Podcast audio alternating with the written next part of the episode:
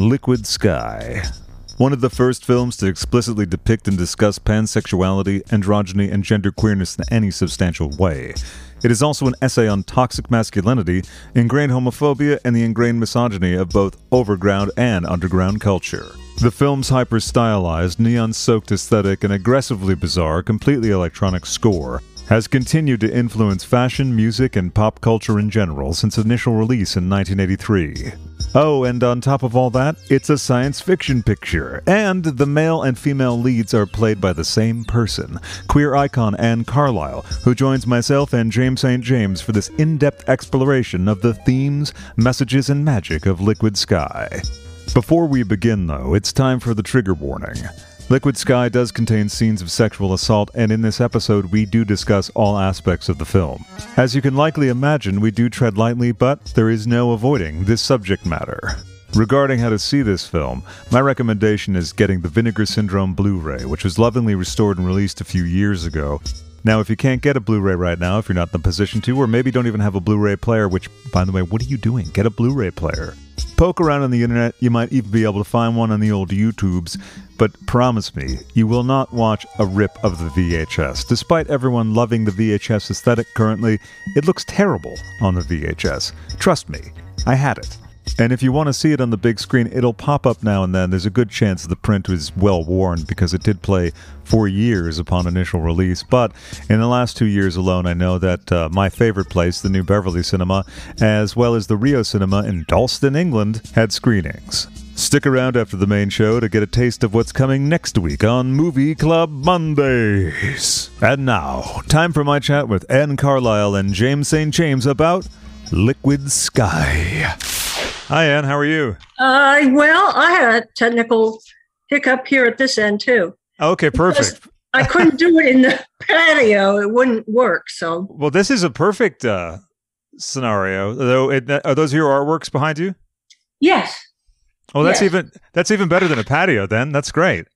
There's another one over there. It's hard to see. Yeah, it's okay though, but but it adds to the uh, the milieu, you know. And can you hear me? Okay. okay? Yeah. Yeah, let me. I don't. Uh, I need I can more t- volume. I can turn my volume up too because I have. Uh, oh, great. Is that good? Okay, yeah. That's better. Yeah. Yeah, because I feed uh, two separate, like uh, two separate recording devices, so I never know, uh, and I don't hear the one I'm sending you, so that's why I have to check because I don't want to also be sending distorted line and all that. So, um, thanks again for joining me for the Liquid Sky Movie Club. Yeah. Oh, and I just. Ooh, whoops. I'm sorry. I, I missed that. What's that? It's, no, no, it's very nice to be here. I, I, I'm uh, amazed that people still find it interesting after all this time. Mm-hmm. really? Yeah.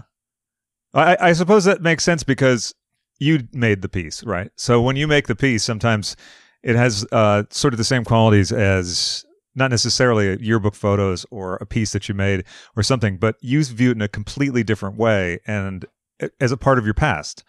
But I think one of the main one of the many things reasons it resonates today is that it's so um, of the time still when it talks about sexuality uh, gender roles pansexuality in particular. I don't know if there's another film that actually said the words that you said in the film about oh go ahead. You have to understand that when you know before the movie happened I was so isolated in my feelings. And I had hair like this, and I cut it all off. And I was running around in a mini skirt and men's shoes yeah. with a man's haircut. And, you know, of course, no one else was doing that. no one else was doing that. I just didn't, I was trying to find where I belonged. And I yeah. called, in my mind, I called myself an androgen which mm-hmm. there's no such thing. I just made it up.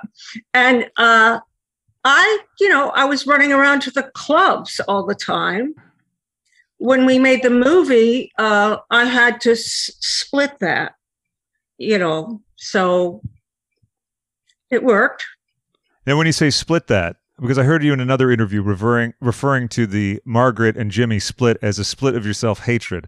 So I'm curious as to what your definition of split is, and I'd also like to welcome James St. James to the show. Hi. Yes. Oh my gosh. Have we already started? Am I late? No, we just started, but of course, you know how this, my show is. Like, we just start talking, and then and inevitably we get into the topic. But it's a perfect time for you to appear because we're talking about clubs, and we'll get into everything the uh, pre that and post that. But of course, uh, two more uh, infamous and beloved denizens of the New York club scene of the early 80s couldn't be found uh, more than you two. I wanted to um, paint little squiggles on my face in honor of Anne, but I Oh. didn't have enough time. But I do think that my pajamas sort of look like Oh, the, yeah. white, the white mask. Yes, Yes, the yeah. white- yes, I see that. And I'm happy to see that we're all wearing patterns as well. Ow, no, no. and I tried my best. I have the hue lighting system, so I was, you know, I couldn't quite get the neon effect, but you know, just like the hazy pinky purple. It's as Oh, close it as we can get. Yeah, Yeah. ex- Yeah. and, and James, we get to see Anne's artwork behind her. Oh, Which is oh, let me see. Let me see. Oh, nice. Oh, Oh, well, it- gorgeous. I had, you know, I was set up in the patio and I was going to show you the one I'm working on now. Uh, but uh, unfortunately, I it, it wasn't receiving any signal out there. Oh yeah. It always did before, but you know, it's raining. right. Well, there could be an alien craft on the next building. Yeah, that's right. That's- Where are you now, Anne? Florida, Oh, we're in Florida. Boynton Beach. Boynton. I'm a, a Fort Lauderdale girl. That's where I that's where I grew up. Ah, And my my dad is in Tampa, so I go. So I'm there. I'm in. Um, uh, uh, yeah, I, th- I go there a little bit sometimes. In Wilton Manors. Well, you know, I was in New York for like 28 years, and then my parents became ill. So I moved back down. And then for a while, I had, uh, you know, I was, I had a place in New York where I was moving back and forth. But uh, then right before COVID, I s- sold it. And, you know, because we had a very small elevator Mm. Uh huh. and people were getting sick from the elevator. Oh right. And I had a dear friend die really from oh yeah, she got sick and she died I'm so from sorry. the elevator. So uh it's a deco building. It was a deco building. It's still there, but you know, it was they don't only have small elevators. So it was very, you know, Germany. easy- Yeah. Yeah, Germany. Yeah.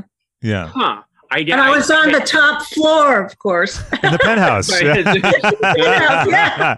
Can't get rid of that taste for penthouses. Although, when you left the uh, filming of the movie, you had to move out of the place, right? Uh Or you chose to, rather, from what I understand. I chose to. It was a very uncomfortable. It was cold in the winter and hot in the summer. Uh, it had a great view, but it was not a practical living space. And uh, the super thought that, yeah, he developed a crush. So they gave him some beer during the during the filming and he used to come and serenade under my window. There was no security, by the way, so I didn't feel really terrifically safe. Wait, there. you uh, you actually lived in the, the penthouse apartments that, that you filmed in? That that was your apartment? you know, it's a very small budget movie, but my Sure. girlfriend lived there, uh, and uh, she told me she was leaving it, so I grabbed the lease, uh, and we had kind of set it there from the beginning.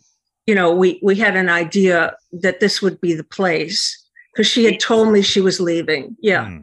It looked like it was um uh very high up. How what floor was it? 28 and 28. it and uh we tried to get back up there to do like a documentary thing and they wanted a huge amount of money As they do. to let Yeah. anyone Mhm. back up there they know yeah, right. And which is probably floors downtown. I mean that yes, that must have been quite a view. That that was really spectacular. it was a really nice view yeah yeah. I heard you describe it in another interview as beautiful but uncomfortable, which I think could also apply to most of the characters. I was going to say, well, that's every apartment I've ever had in New York yes has either been comfortable but a but a shithole view, or yes or vice versa.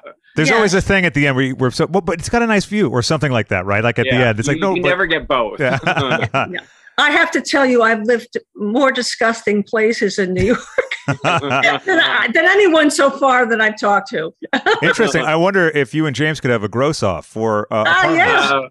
I lived for a, a brief period in the tenement hotel up in Harlem where Billie Holiday died. Oh, wow. And. I could hear her ghost moaning in the ah. hallways. Everyone just said that it was the drug addicts, but I knew it was the ghost of Billie Holiday. of It- course. Of course, because she was Yeah. moaning, "Why did I have to die here and not in any of the other nice places that I stayed at?" and Yeah. there, there were there were rats, and so I slept in the cupboard that was above above the sink, so that they couldn't get to me in my sleep. I love all those little New York quirks about like, well, I sleep up there because you know the rats can't get me, which is you just don't Yeah. hear that in that many places. and the, there was this one rat that kept getting bolder and bolder, and he would come up to me, and like first of all, he I'd have a broom, and I could sort of smack at him. Then he wasn't scared of the broom, and then he was he would come up and he would just sort of stand there like like challenging me. And- Yeah, give me cheese. yeah.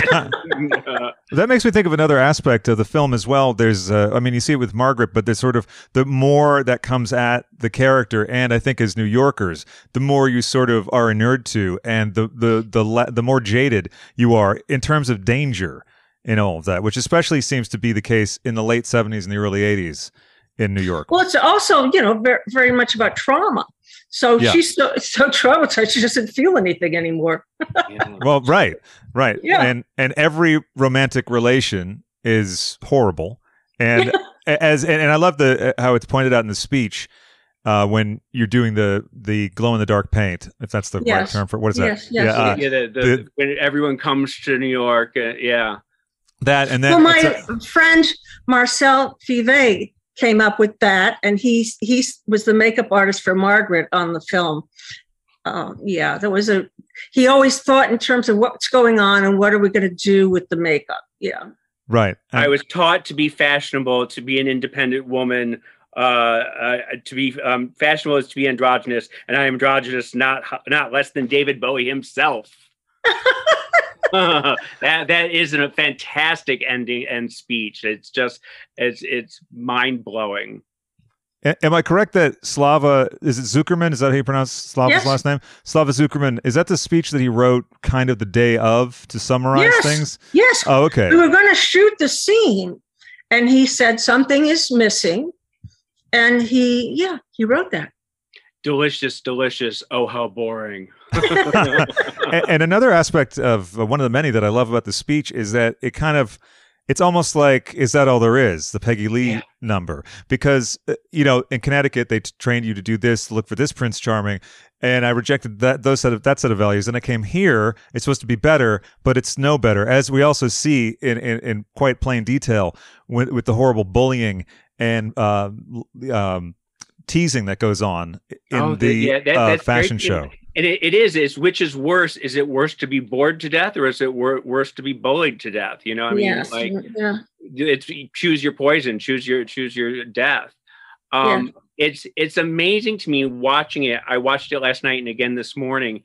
How um, you you think that it's retro, but so many every one of the themes of gender fluidity, of sexual fluidity, of sexual battery and sexual assault are things that are just we are talking about now 40 years later that finally it, we're getting around to having this national discussion when we should have been discussing it 40 years ago. Yeah, well, you know, this was happening for people that uh, uh, were outside of society, but you could live in New York for very cheap then because nobody wanted to live there. It was a crime-ridden zone. So we we we all went out. Everyone knew that the club kids didn't have any money. so Yeah. they weren't they weren't trying to rob us. Yeah. So we we ran around all the time in the middle of the night. It But was, you you- know, do you think that because uh, New York is becoming a crime-ridden shithole again, that that ha- has a possibility to ever happen again? only if the rents go down. Yeah, yeah, and they don't seem to be, do they? No, You- And- p- people need a, a cheap rent in order to be artists. They they need space to work, and you know, unfortunately, it got too expensive for the people to stay there. They they all left. Yeah, yeah. It's a shame. Do you do you go back to New York? Do you do you, do you still love it, or have you have you gotten? I love it, but uh, you know, when I sold, we just sold our apartment there, uh, so of course I love it. Yeah, but uh, it isn't. It isn't what it was, and It's, it's you not can't my go New York back. Yeah. Yeah. Yeah, the both of you kind of have the. I remember James, you telling me that about New York. Uh, and when was the last time you went back to New York, James? Um, right pre-COVID, I went and I it, I think I, I I mentioned to you that I go and for three days I have a great time, and then on the fourth day I say, okay, enough. I'm, I'm a little irritated now. And, and I Yeah. never really had a much of New York experiences except going with my parents to you know see whatever at Christmas time. And but then in the last few years, pre-COVID, of course, I had two solo trips which were great. And I know a bunch of people on the Lower East Side and like go to Club Cumming, And I, now there's like the Q Club. I think that's the first mega club, especially a queer mega club there in a really long time, from what I know. oh So- yeah, yeah. Yeah. Is that But- the one that Lance Bass did? Is that? Uh, no, it's uh, it, it it is. Um, oh my god, I'm forgetting the name. it's terrible. Uh, I should look it up because uh, you know who it is. It's Frankie Sharp, and um, one of the partners is Jake Shears and Oh, Charlie right, Carver. okay. So it's uh, sort of um, by the community for the community, which is nice. That's But- nice. It is nice. And uh, but back to the speech again, though, because uh, and also earlier in the dialogue when the uh, one of the awful men is asking you, I think the failed artist junkie. I forget the character's name, but the failed artist junkie who's making his wife's life misery misery now.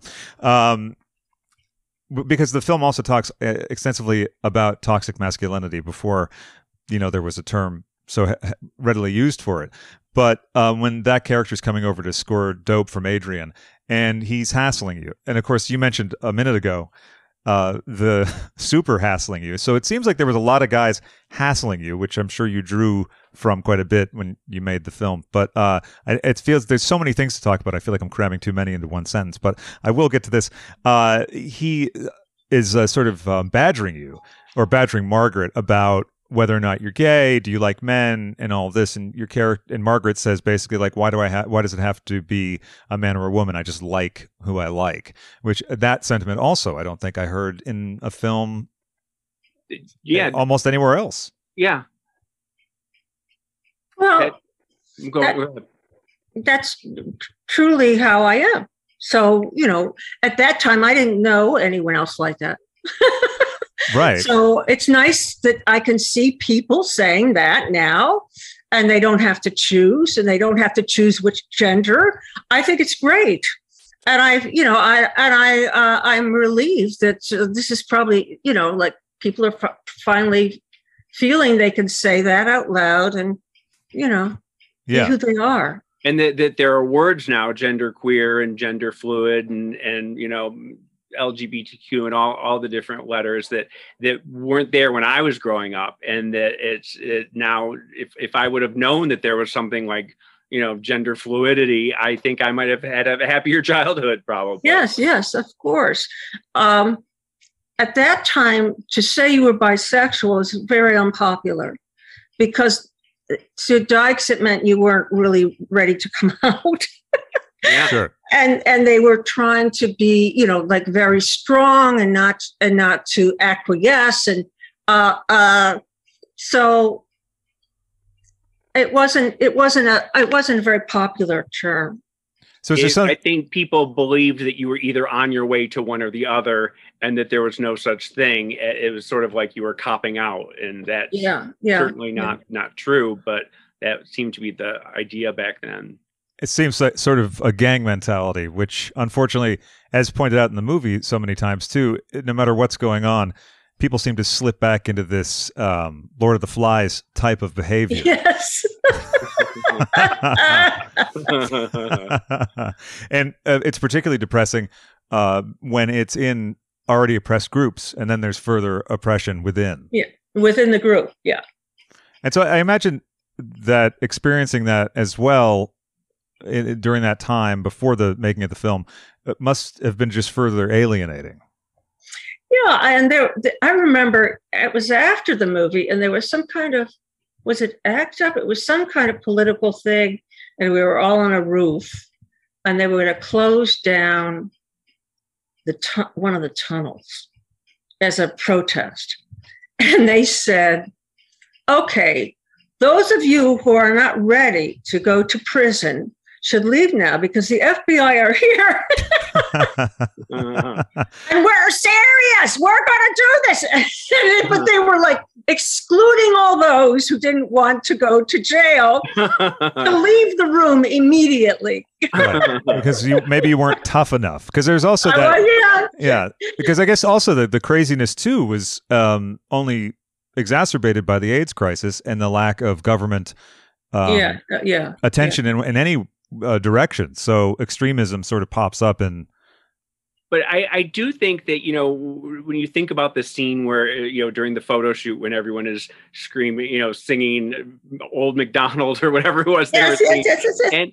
and that there is always a sense of uh elites hazing the Mhm. the the new kids or or there, there's a lot of mean girl mentality sometimes downtown and you have to you have to be tough enough to, to Well, at, at that. least during the new wave, there was. I mean, you weren't even, you hung out together, but you weren't that nice to each other. oh yeah there were no. some people who were nice, but uh, uh, not many.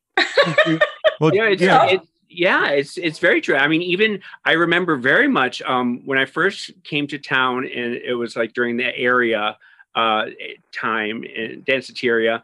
Um, and area was intimidating. They were not welcoming you here. Welcome newcomer. It was.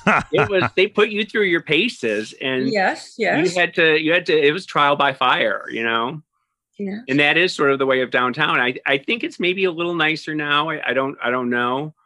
I don't know what the the new kids are, but I imagine it's probably it seems that way from I don't my- know. I'm, I don't you know, I have to tell you, I, I, I have space to work here, and I'm happy in my making my things.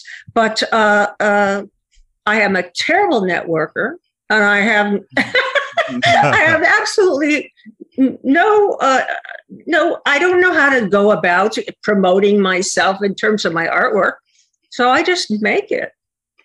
Uh, if you're not in New York, I guess there isn't any way to access that anyway. well. Are you do you are you a social media person? Do you are you savvy on Instagram and Twitter and all that? Not that savvy. I, I Yeah. am on I am on uh, I'm on Facebook and I'm on uh, Instagram. oh you're on uh, instagram okay what's your handle on instagram because i think people would really like to follow you Yeah. we can find that out later too and just add it in I think it's Liquid Sky. okay Uh, Liquid Sky. Uh, I don't know what it is. okay well i'll check it out and i'll put it in the episode description on the notes Okay. well, you you know. Oh, and I have a I have a website that I'm trying to make more usable, which is called AnneCarlisleGallery.com.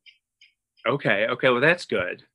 Now, the um, the way you described social media and everything, and your sort of feelings towards it, networking, I I heard another interview where you talked about the casting process post Liquid Sky, and it seems like there's a parallel there. now, of course, I I could I went to LA and I didn't understand what they were talking about. I couldn't make any sense of it. I didn't I didn't know what what they meant or what they wanted. I, I was so confused.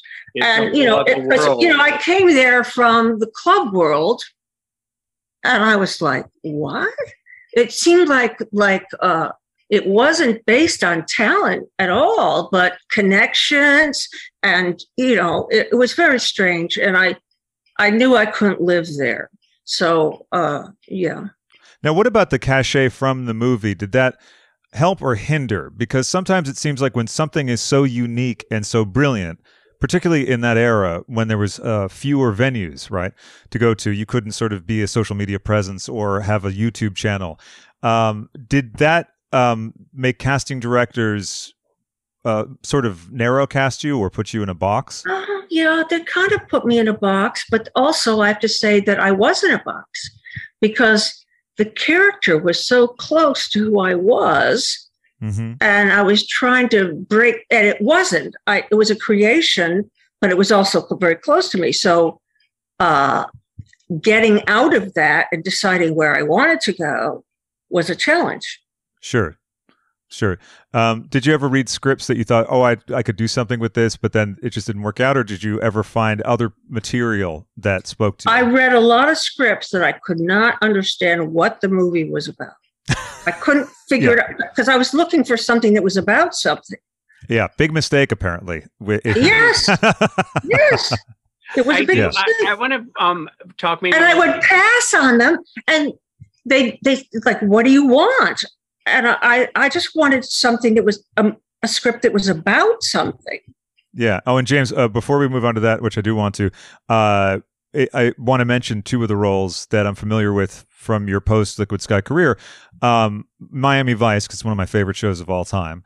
And that, I love your appearance on that. And then I was shocked to find out I had no idea that you were the person in the bar in Crocodile Dundee in the horribly transphobic moment from Crocodile Dundee. Uh-huh. What are you drinking, Gwendolyn? Oh, no more honey, thanks, Mick. I must be getting on home.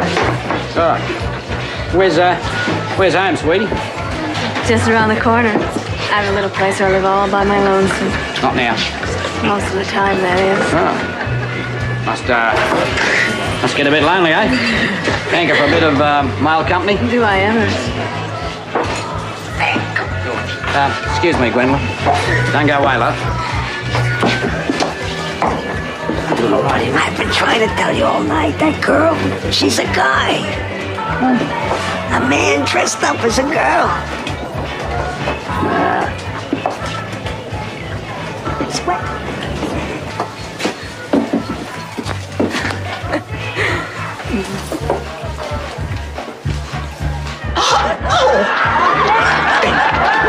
That was a guy. Guy dressed up like a Sheila. Look at that. There you are, you. Transphobic moment, and they couldn't find that he didn't want to touch a man.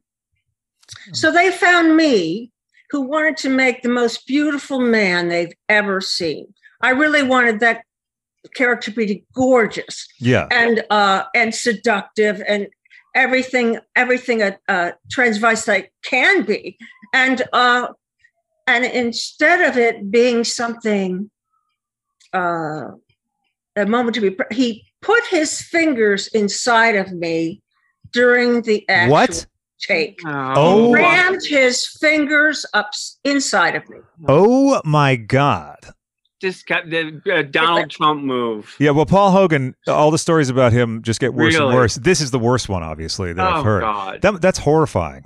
Uh, it, it, was horrifying, and I, I was, uh, I was very, uh, uh, you know, understandably, upset. I was upset, but that was the end of the take, and then it was over, and I thought there's nothing I can do about it.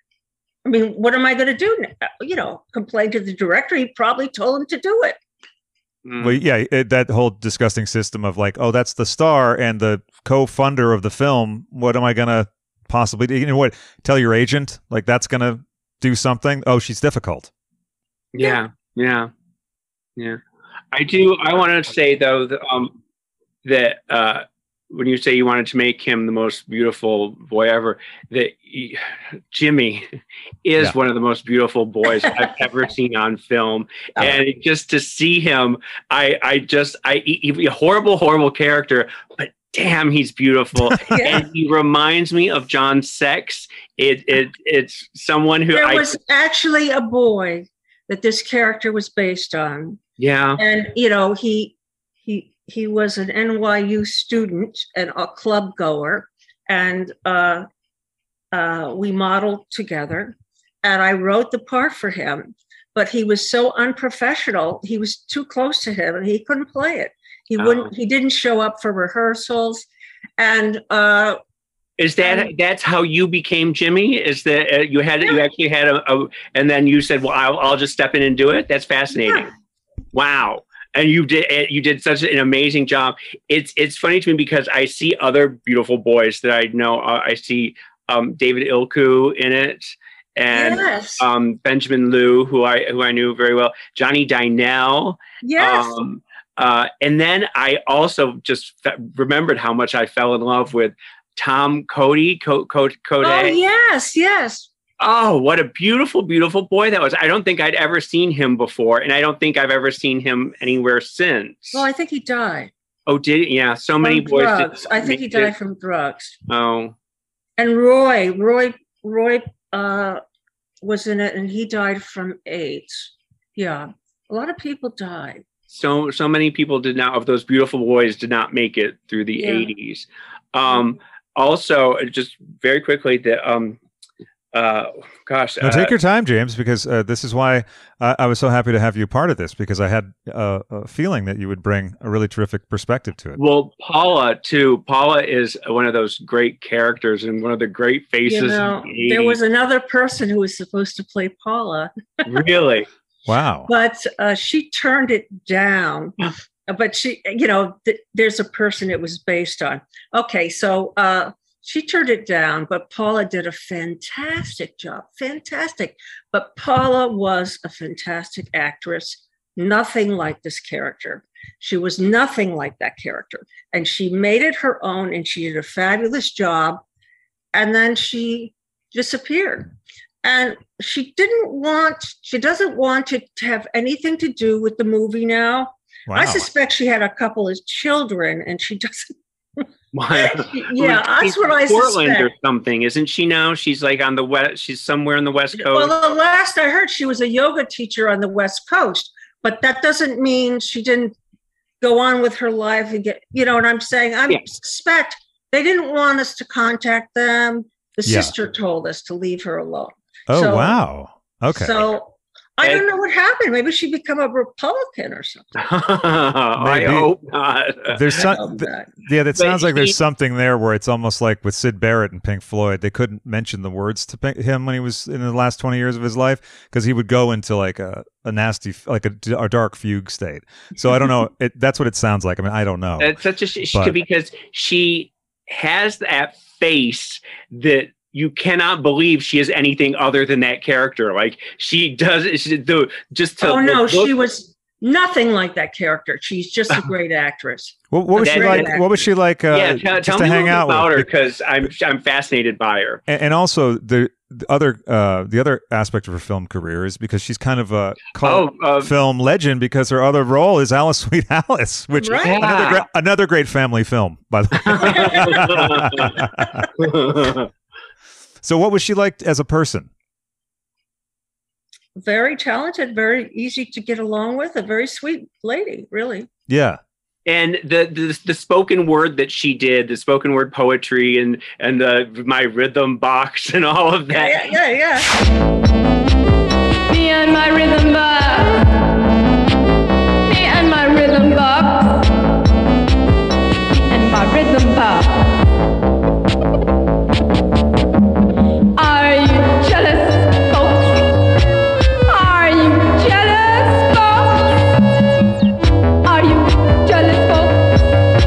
Was that that was all written and, and rehearsed and everything, or how much of it was improvised? Yeah, improvised? we rehearsed everything ahead of time because we had no money.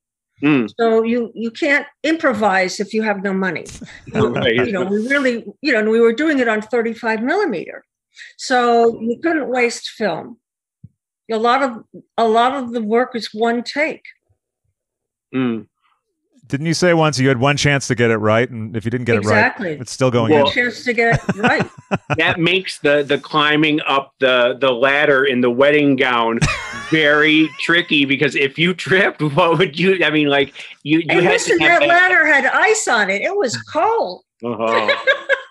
I was wor- I I literally my heart I was grabbing clutching my heart my pearls hoping you were, you were going to be okay.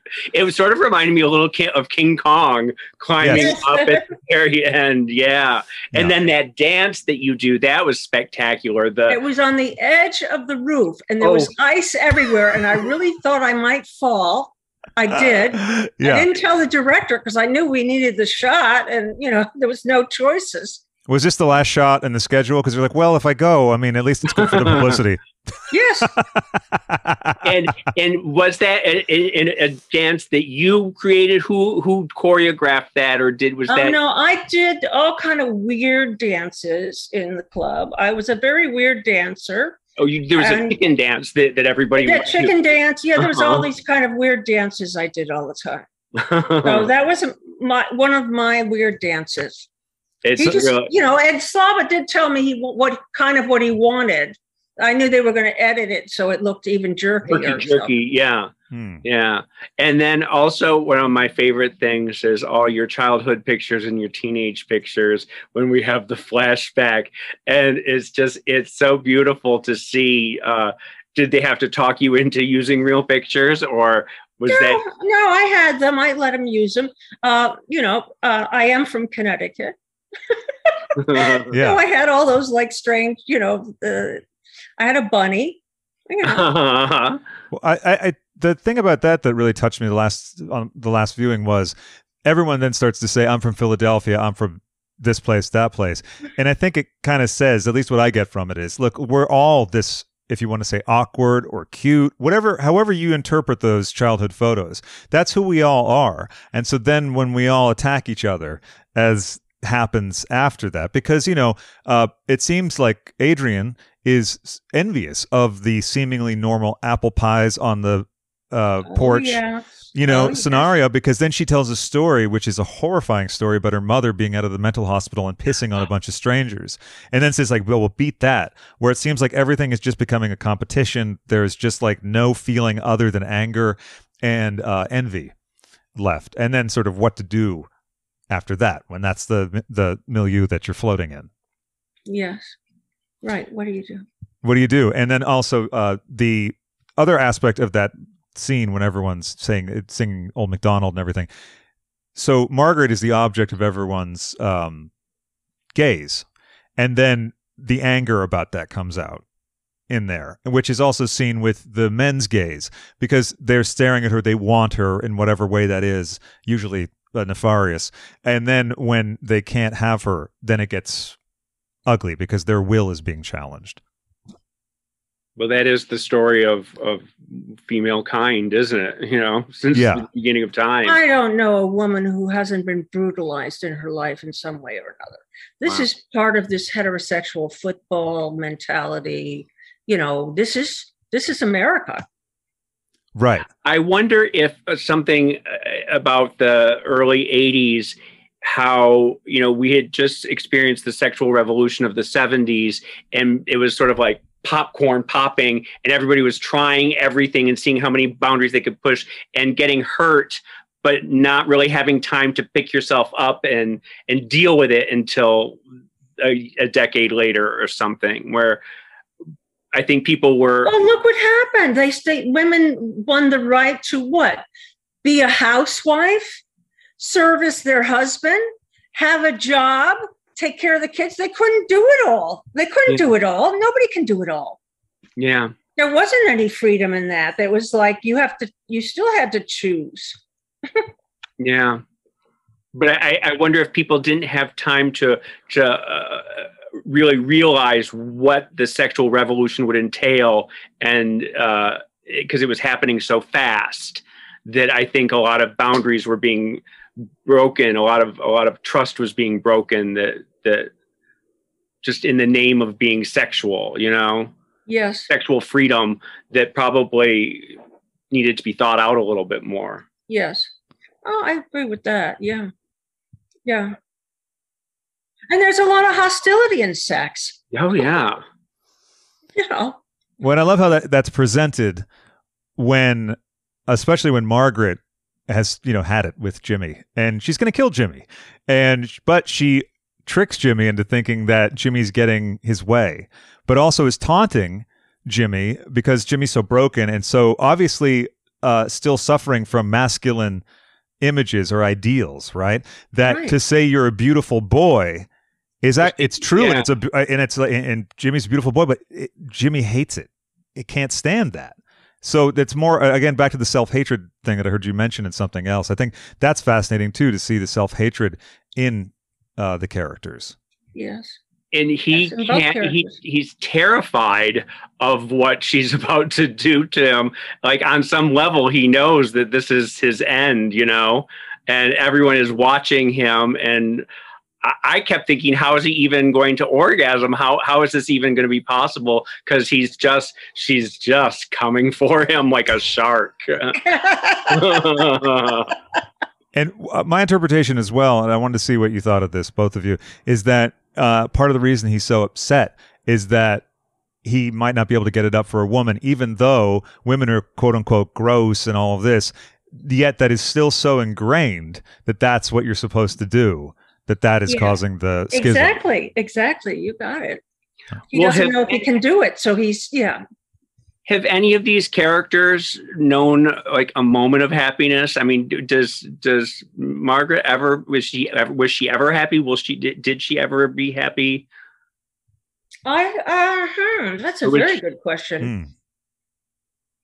I want her to have had a moment of no, I think somewhere. that the creativity that goes into her Mm. preparing to go out, uh, then and also and in demonstrating uh, her her uh, artistic thing is, I mean, very freeing for all the characters, really, because Yeah. uh, that's the good thing about the new wave was that everyone was trying different creative things, and it didn't really matter if you had done it before; you tried anyway. So that's it- that was freeing in the new wave. Was I think you're right. I think there's the a couple. and there was a lot of sex workers in the new wave, by the way. A Yeah. lot of women that were dancing uh, were doing that so they could go out at night, so they could uh, be part of that creativity because they didn't have any way to make a living and Yeah. still go out at night. I mean, did, did you find that? Oh, did you? Did maybe you didn't know that many women? No, uh, no, I did. In fact, I, I lived with with some sex workers and uh, who who would do you know like phone sex all morning long and you know whatever to do so they could buy their outfits to go out at night. You know, exactly. Yeah. Yeah. Exactly. There was a lot of that. but I, I do think that there there's there are a couple scenes where you see her putting on the makeup and drawing, and she's sort of lost in the beauty of what she's creating. And I think you're right. I think that is her moment of zen. That's her moment of of happiness. Even Adrian, because when she's punching her thigh and singing about Owen Yeah. dead on, on the bed, that's she's that's seems like the only time she's like kind of content as well. Yes. I mean, she seems to kind of kind of get a lot of thrills out of being horrible to Margaret. But besides that, uh, when she's singing uh, uh, "Me and My Rhythm Box" as well, which incidentally, you know, is a huge influence on a lot of electronic musicians, uh, particularly like acts like Tracy and the Plastics. Uh, I know Fischerspooner has listed the movie as being uh, a big influence. Well, you know, in November, uh, they've invited me to come to New York. There's a photography show that's based on um, people that were influenced by Liquid Sky. So Oh, they're going to fly me there. Uh, you know, I- I'm not Margaret. I don't know what they expect, but I'm going. well, they'll probably be nicer than the photo shoot in the film. I Yes. think that- well, you know, I do know, talking about hazing people, I had a, a VHS copy. And if I would meet someone new, I would bring them home from the club and I would play Liquid Sky.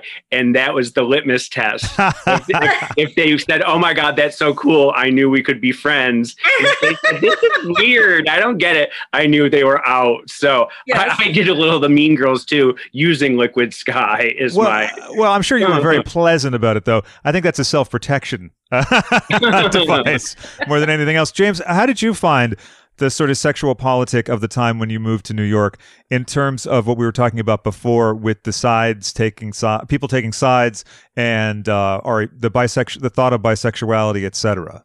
the sexual politics was not even really an issue when I got there because there was that just wasn't even there. It was like a politics free zone. dying. Yeah. like like Yeah. like Thanksgiving dinner, politics free zone, uh, ideally. But uh, the um, what we uh, we were just saying about something, and I forgot. But let- so I'm going to ask about drugs.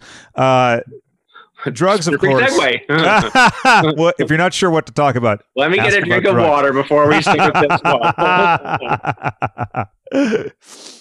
oh, the, um, having a lovely time, man. Thank you very much. This is uh, really wonderful chat. So I oh, hope no, you're. thank you.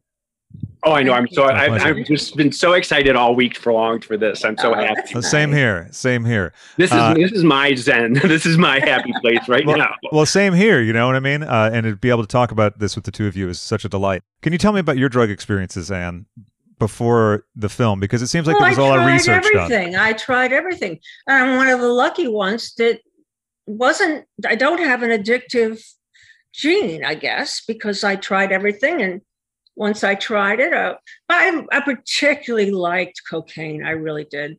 But, uh, and I never bought it. People would give it to me so they could stand next to me. Yeah.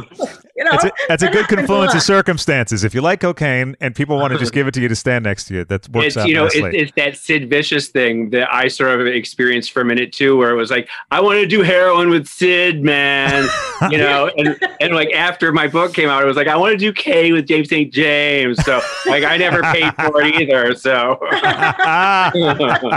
Which is good because K is a little expensive these days. Just just Eh. from, from what I hear, I would I wouldn't know personally, but uh, so I, I did I did a lot of uh, cocaine until the monkey study came out, What- and it was the on the national news, and they proved that it was addictive. And I was so disappointed because everyone had been saying, "Oh, it's not addictive. It's not." A-. That was the song that you Yeah. heard everywhere you went. yeah, But apparently, it is that the monkeys will do it in, instead of food, they'll do cocaine. So they die. And then I felt like you can't really do it if this is true. And, you know, you- well, you know, I, It's, I it's the Marlene Dietrich thing. She said, uh, "Cocaine isn't addictive, darling. I've been no, no, I've been doing it for years." and you were of course were uh, a new wave model, or as um, Rick James might have said, uh, one of those girls you see in the new wave magazines. I think that's you might be the only person I can actually say that to, so I felt it was appropriate. Uh, and and you were part of the La Rocca agency, right? right, right. It was actually the brainchild of an artist, Nicky Carson. And uh, he he thought that would be a good idea. And it was for a while. It was a good idea. Because We- that was the advertising made quite heavy use, right, of the new wave looks. Yes. What were some of the? Oh, go ahead, James. Well, wait, I have because I do have a question about the looks in the movie because I I remember that I remember 81, 82 that the, the the new wave looks and everything that was coming out. And um I just I wonder how much of it was uh, the vision of a hyper stylized uh, stylist for the movie that then people were copying or was the the the stylist copying the looks of the time? Which came first the movie or the style? Well, you know, Marina, who did the costumes, yeah. uh, she would say it was it was Russian. Okay. Right. Oh, yeah. Oh, Right. yes. So, so, you know what I'm saying? But uh, uh, the makeup was done by Marcel, who who did uh, my hair for years before the movie came about. And I would be purple or I would be red and black, and I changed my hair constantly. And I think uh, uh, there were different. Uh, it, you know, there was different people doing different things, but it uh, the movie is also a little exaggerated because Yeah. it's a movie. Sure. So the the this this the stylistic uh, uh, look is also to be more dramatic. So it's it's just exaggerated a bit. Well, 'cause I wonder if, if like, if Steve Strange or the, some of the new romantics over in, in London, if they were copying the movie, or if you know, or it's I, I I don't know if if there were just those ideas that were in the air that everyone was grabbing at and pulling down. It's or- hard to know. Did Lady Gaga see Liquid Sky? You know, how do you know? Right. yeah, yeah, it's true. Dale Bozzio, you know. Oh, well, in particular, I'm thinking of that one woman in the fashion show who has this yellow um, plastic, Oh, oh, oh, yeah. yeah, um, sort of shield or Yes. whatever behind her. Yes, Yeah. yes. Um, and uh, the uh, also, in when did you first move to New York? And, and, and would that be when you were talking about when you sort of dubbed yourself an androgyne? Oh no, I went. I moved to New York uh, to go to the School of Visual Arts, and I graduated from there. Did you have a while- sorry? Did you have a main focus that you were doing? Were you painting, or was it? Uh, I moved, I changed different things. I was doing uh, uh, video art Hmm. at the point when they needed someone to stand in for a camera exercise. They were moving the camera and they wanted me to stand and move. They were doing tracking exercise. Okay. So I did this, and they said, You did that very well. You should come to this acting class. So then I went to the acting class and uh, I did a lot of work there. And uh, I thought, well, this is kind of fun. And they said I was actually quite good. So then I kept going to acting classes. Uh, and I didn't go to this at the school anymore. I went to the night acting classes, which would get out at two o'clock in the morning. And those were Bob Brady's acting classes Oh. and Bob Brady plays an acting teacher in the film. Oh, he plays okay? Owen. He also- Okay. was he also did the Plays casting Owen. or something, didn't he? Or he Hmm? was, What's did that, he do James? the casting or something? Or He did casting as well. yeah, He- uh huh. yeah. So, um, you know, it's all uh, interconnected that way. But uh, uh, I was always a painter. Before that, I did the, you know, and then I did some video art, and that's how I ended up in the, you know, I was a painter, but uh, and a sculptor, and I make small sculptures, and you know, you can see they're very strange. Hmm. I call there's yes, there's a set called Gargoyles, which you might find interesting. Oh, that sounds good. Yeah. And we can check those out on your website Anne Carlisle On my web- dot, dot net or dot com. Anne Carlisle Gallery. Sorry, that, I just wanted to make sure that we really dragged the listeners' attention to it. That's why I screwed it up on purpose. Uh, I, I do want to say, uh, ask during this time, uh, were you a uh, a Mud Club Club Fifty Seven person? Did you go out? Were yeah, those? I went to Mud Club. I went to 57. I went to Tier 3. I went to a lot of after hours clubs that I didn't even know the name of. Was there like Berlin? Was that one of them? The I don't know. I was out all night and I don't, I don't, you were I just wherever you ended up. I, I, yeah, I don't remember. It was a really long time ago. It's- And I actually lived at night. I would go to sleep in the morning. Mm-hmm. I remember waking up at nine o'clock at night and get, starting to get ready at like Yes. ten that's or right. eleven, getting a bottle of vodka and inviting friends over, and going out at two or three in the morning. Yeah, yeah, yeah. That's what we did. Because to go out at midnight would be far too early. It would And be gauche, actually, right? Yeah. After a while, after a while, it became boring. I know that's hard for people to believe, but everything gets boring if you do it often enough. Oh yeah. And then you have to then you just have to either intake your you increase your drug intake or get out. You know, it's, it's one or the other Yeah. to keep yourself interested. I decided that I might want to live. Good thing, and we're glad you did. Yeah, absolutely. Well, I mean, the nocturnal lifestyle can be appealing at first, but then, of course, you're not getting daylight, and you're also. It's kind of similar to people who get stuck in um, working restaurant jobs, and they only see the people they work with, or the people that work at other restaurants when they go out to the bar afterwards, or to the other restaurant that's closed, so they can have drinks. You're seeing the same people. You're having the same conversations, I'm sure, et, et. And there's only so much uh, that can be alleviated by drugs. Um, how many years would you estimate you lived in that night world? Oh, that's hard to say. Because after the movie, uh, then I started to do things in the day because I would have a, a, a photo shoot or whatever. Um, and I was sometimes in the magazines and they do things during the day. And then, but I had a girlfriend who was a new wave singer. So we also went out at night but then I decided to go back to school, uh, and I went back to I went to NYU for art therapy. So I I uh, I chose a profession, uh, and she wanted to stay in that milieu, so we she left. Did you always have a sort of? It sounds like you have a have a very strong work ethic, and that's probably what saved you from. Yes. Yeah. Absolutely. you did you, even even as a, a teenager and as a you know was when you first moved to New York, you were always focused on what you wanted and where you how you were going to get it, as opposed Yes. to drifting. Yes, I I have a yeah. I like to work. I Mhm. like to I like to work on uh, uh, creative things and uh, challenging things. So yeah, that that's probably yeah, that's probably what saved me.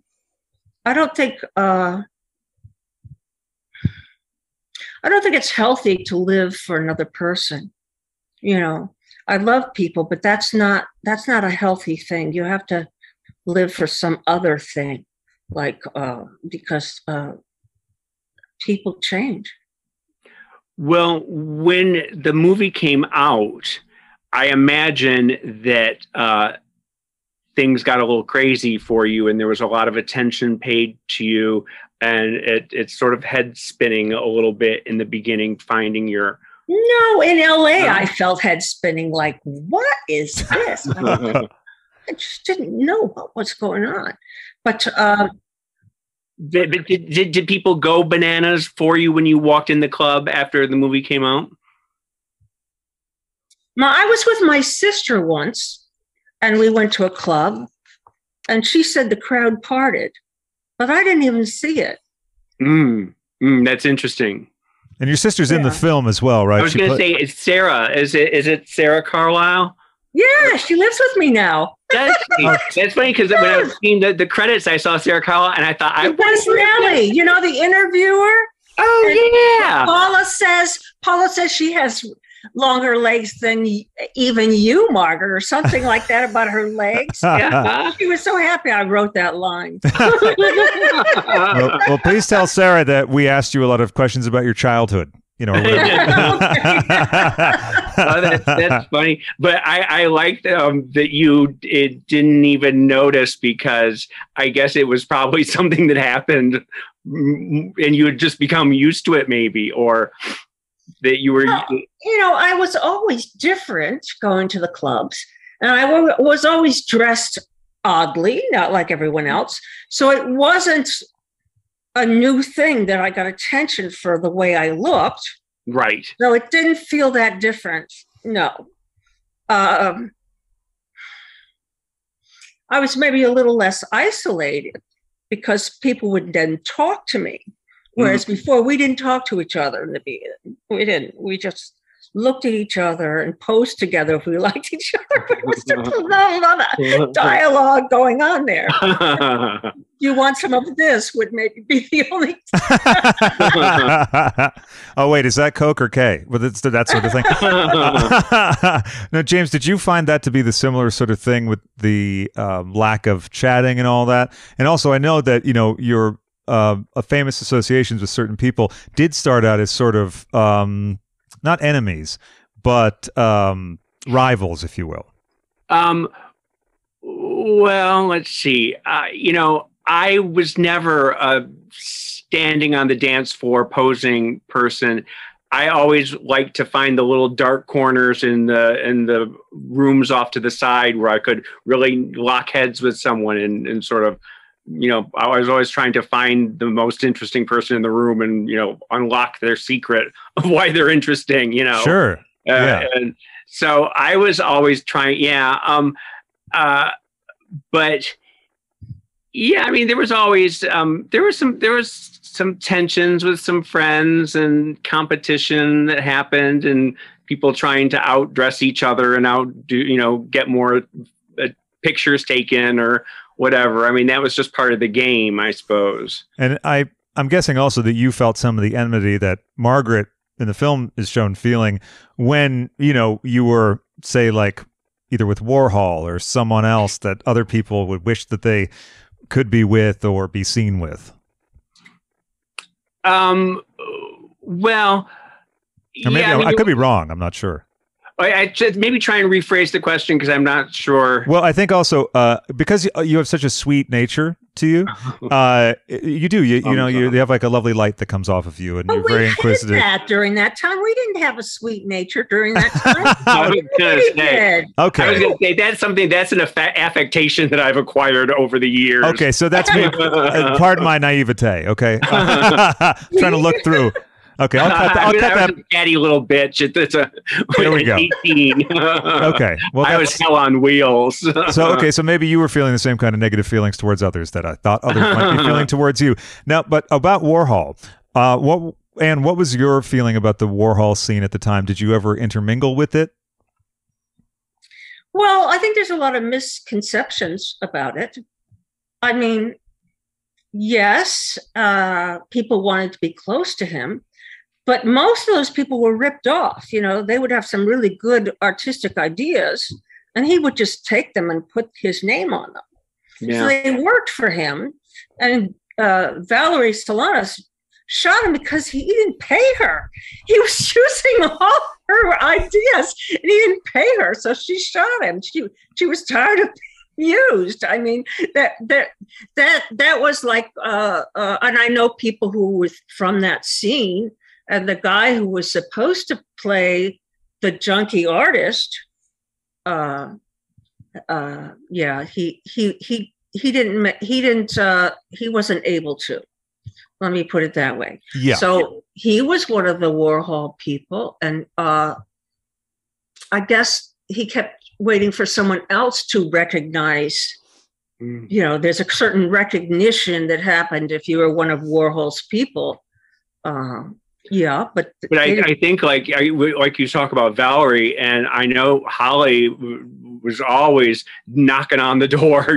Give me my yeah, I need rent money. I need something, and and she would dole out you know five dollars here. You know after you using her in a movie or Jackie Curtis or yeah, Candy and yeah. all those girls, and they, they they they were used terribly. And I mean, they got something in exchange. I mean, you Right. you do get a certain cachet from from having the Warhol stamp of you know approval, but I don't know that it was actually worth it in the end to to hook your wagon to his star. You know, It seems like just from all the reading I've done, and particularly digging into the diaries again, that he had a very unhealthy um, way of using money as a tool to manipulate Mm-hmm. people to either curry favor. Uh, he would lavish money on certain people and then be very stingy with others. Uh, really great qualities. But also, it seems that in this scene in general, in that era especially, as evidenced by Liquid Sky, the best thing to do, and in any situation really, is not to hook your wagon to someone else's train, but to go make your own thing. your own yeah your own star.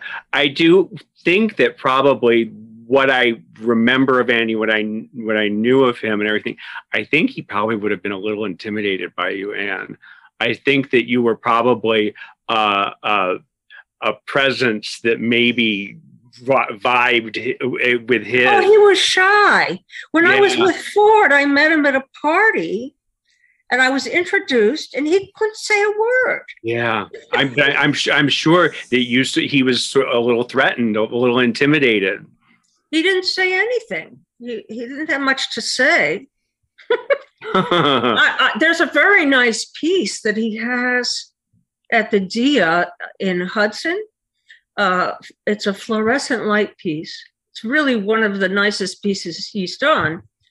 And I'm always wondering who did it. right. I don't know who did it. yeah, right. Yeah, and he probably wouldn't have remembered either. He probably assigned someone, you know, at one of the factories, and then you know put his name on it. Yeah, there might be a receipt though in his hoarder boxes, or sorry, the archive. um, but about the the making of the movie, I want to also talk about uh, your collaboration with Slava Tsukerman and Nina. How do you say Nina's last name? Nina Kerova. Nina Kerova, and how that came to be. Because uh, I'm guessing that from when you were working on the video art stuff, and then I know you made a, a eight millimeter film after that. Yes.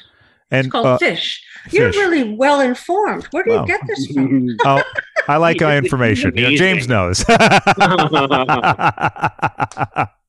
I'd like to see fish. Is that available to, to view anywhere? No, it you know it was Super 8 and it kind of disintegrated. Yeah. And I Oh. tried to have it transferred, but it just didn't hold up. It didn't hold up, unfortunately. Oh, that's too bad. um, uh, yeah. Uh, well, Slava saw fish, and then I was working with Nina, and her script was about orgasm. So then, when Slava wanted to work with me on a script about aliens, we, I guess that got incorporated into, Mhm. you know, the alien whole- orgasms. yeah, yeah. So this yeah, yeah, yeah. So this this it just happened, and uh, it was a lot of hard work, but it's also a lot of fun. We laughed a lot when we were making And I think I think- script. It's also fascinating to me as well the just the collaborative process that resulted in a script that has that speech that we talked about before. That until I found out who wrote it, I just assumed that that was something you wrote because it the lines are so blurred as to what is from you and probably based on your life. And I think that that's a great achievement in something like you don't know sort of what is and what is not based on uh, factual events. Well, he he he had the look from the outside that I didn't have. Right, Sure, a proper So- alien. I mean, from Russia. right. Well, I want you talk about laughing so much on on set and everything, and I imagine writing. Not on set. No, during No. the writing. No one laughed on set. Right. We were under so much pressure. No one. I couldn't breathe, let alone laugh. You know. but but when you're right when you're writing it because it seems like there's some in jokes there that I didn't quite like. What the hell was the shrimp lady? What was what? what why was she? what, what the what the fuck is she? That's the shrimp. Okay, I'd like two orders of uh, shrimp fried rice, an order of uh, shrimp and pea pods, an order of shrimp with lobster sauce, and an order of jumbo shrimp. I'm sorry, but I, I'll be right back. Oh, don't expect me to wait for you. I don't like cold Chinese food. I don't intend to start liking it now. I'm sorry, but duty is more important than shrimps. well, the duty is yours, the house is mine. And in my house, shrimps are more important than duty. Like I know that there's a there's somebody had some shrimp someday or something happened, but I couldn't get it for the life of me. Oh, well, I don't know.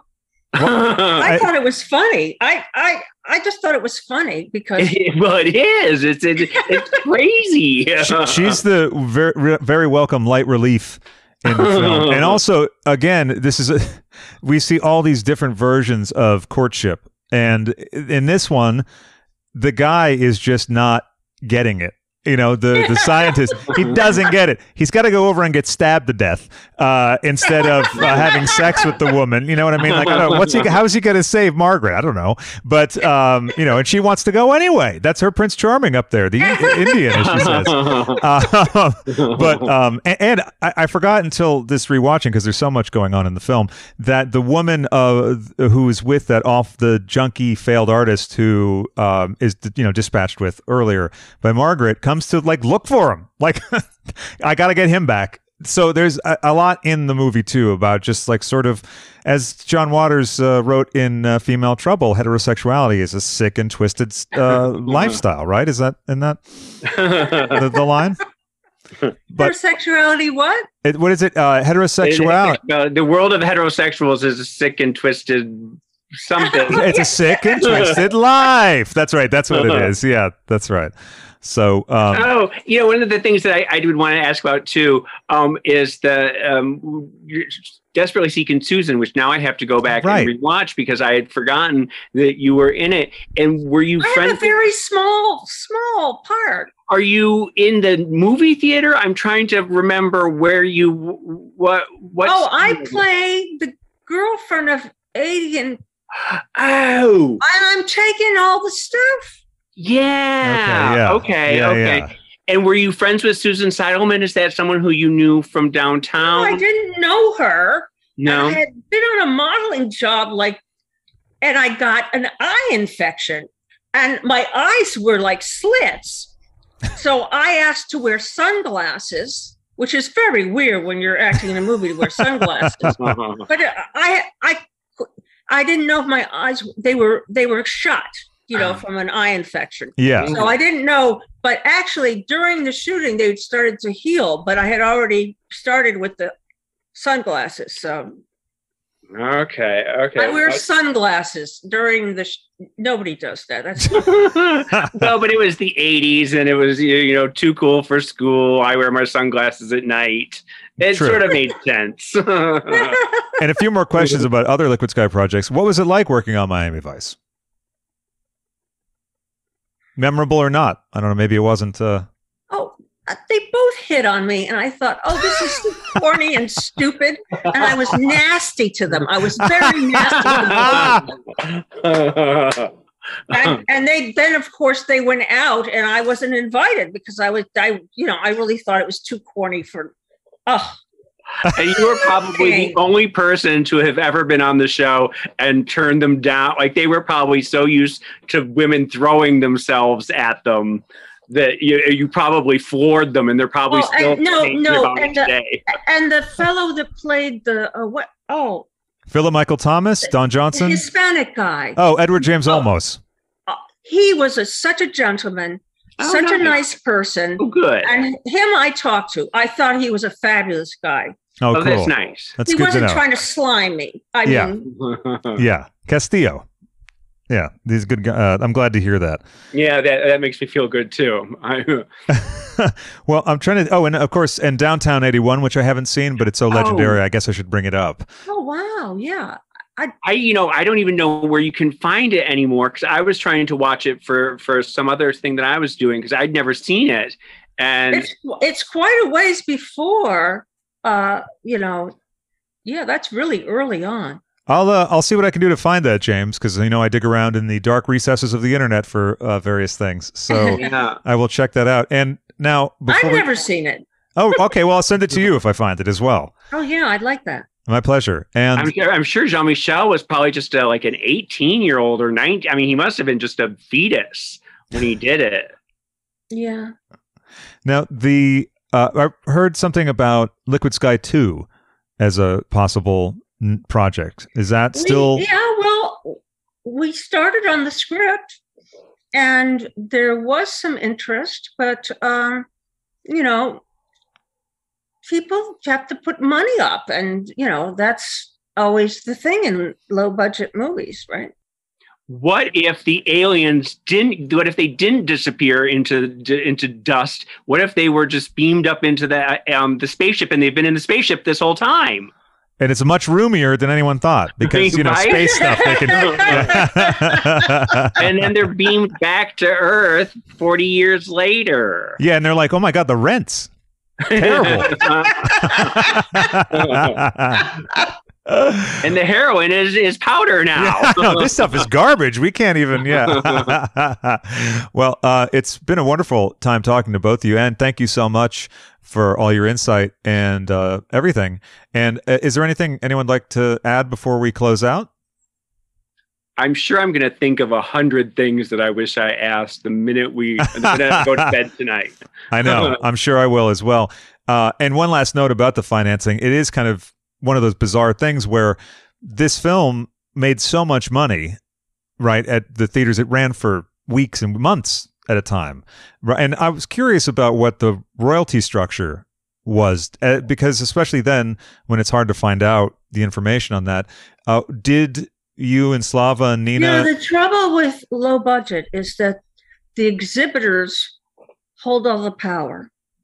So they don't necessarily have to pay you for all these people coming to see the movie sure. because you don't have a movie coming right back after it like a studio does and saying, Right. you better pay us for this one or we won't give you the next movie. Right. So it's good to know that that branch of show business is just as ethical and uh, wholesome As the rest of it. Yeah, exactly. well, thank you both so much, and uh, I'll let you know when this is up. And um, have a great rest of your day. I appreciate it. Thank And you. Thank in Man, it you. was touch. so Nice nice meeting you. you. I'm Nice so to meet glad you as that well, I yeah. able to do this today. Thanks. Thanks. Thank I had a you. good time. Go. I will That's to lovely to soon, hear. too. I'll Definitely. to you Okay. Sounds Bye. good. Okay. Bye bye. Hey everyone, now this might sound like it's from the Body Double soundtrack, but it's not. What it's from is the soundtrack by Carter Burwell to Psycho 3. Carter Burwell did, uh, I think, The X Files. Blood Simple. What did I say? Blood blood samples. Bo- body double. Body double. I'm sorry. That's right. I'm a little woozy because we just taped a- an exhaustive movie club, uh, and we, being myself and Jason Shawhan, preeminent Yes. um, film critic at the Nashville scene, Yes, that's me. and old dear friend. And uh, so we just recorded that, and that's going to be coming your way very soon. How'd you feel about it, Jason? I, it was great. I had a blast. I always do. Same here. So we're looking forward to you checking that out. Taxidermy.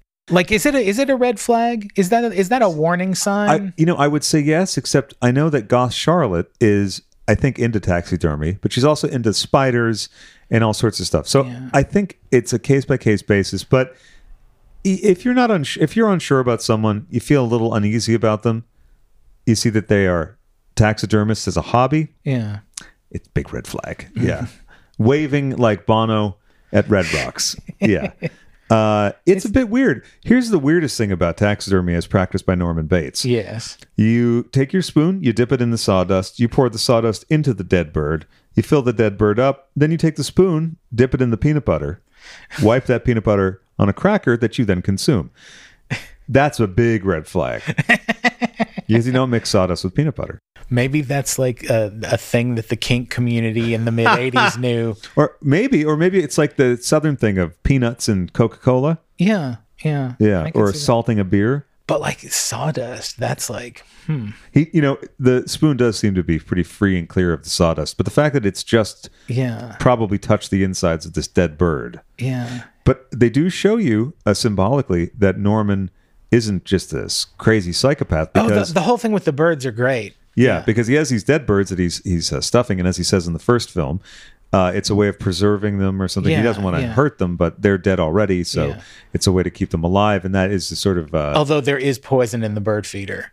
Oh, there is. I mean, that's the thing, because like all those birds come in oh, and they eat it, Oh, and then right, they and they drop dead. That's right. Yeah, yeah, but that's the, right. but one of them survives, and he lets it go. That's right, because that's what he's collecting at the front of the film. Yeah. Off the ground. That's how he makes his entrance. He's Wow, like that's stepping right. over to the birds that have just left, And it does not, it's not, they didn't actually kill birds on it. There's like that. I mean, they, they probably used tranquilizers, but I mean, they, they did not actually kill birds on them. yeah, well, this was uh, long after the era where they would actually do horrible things Yeah. to animals. Well, I mean, in, in America, there's, yeah, well, yeah. That's the only country, right? it's the only one that counts, pal. Do you ever wonder how it would change the dynamic of this particular sad story of Arizona history if they had just put like a big beanbag at the foot of the stairs at Bates Motel? You know, it really would have changed there's like three deaths that happen specifically just because of that staircase. and the same shot. Um, do they Yeah. use the same shot in Psycho 2 as a tribute? I mean, I, because, I, I want to think so. It's because been, clearly Perkins was doing Yeah. some camera stuff deliberately in tribute oh yeah, to Hitchcock. Also, there's really fascinating camera work yeah, yeah. in this. When There's there's there's there's like one scene, and I it's it's towards the middle, I think, is he talking to Mother? Is this the one on the? Um, well, no, it's he's he's looking in the mirror, but like you can't see his face. Uh-huh. You see that like the outline of him, but there's enough light coming uh, from the other side of the room that you see his face lit in the mirror, but not in actual space. Oh, that's cool. And it's like it's so visually cre- like it's the kind of thing that like you know it would only take him like maybe ten minutes to like block it out, but it makes such a visual impact on you. I, throughout the um, film there's moments like that uh, like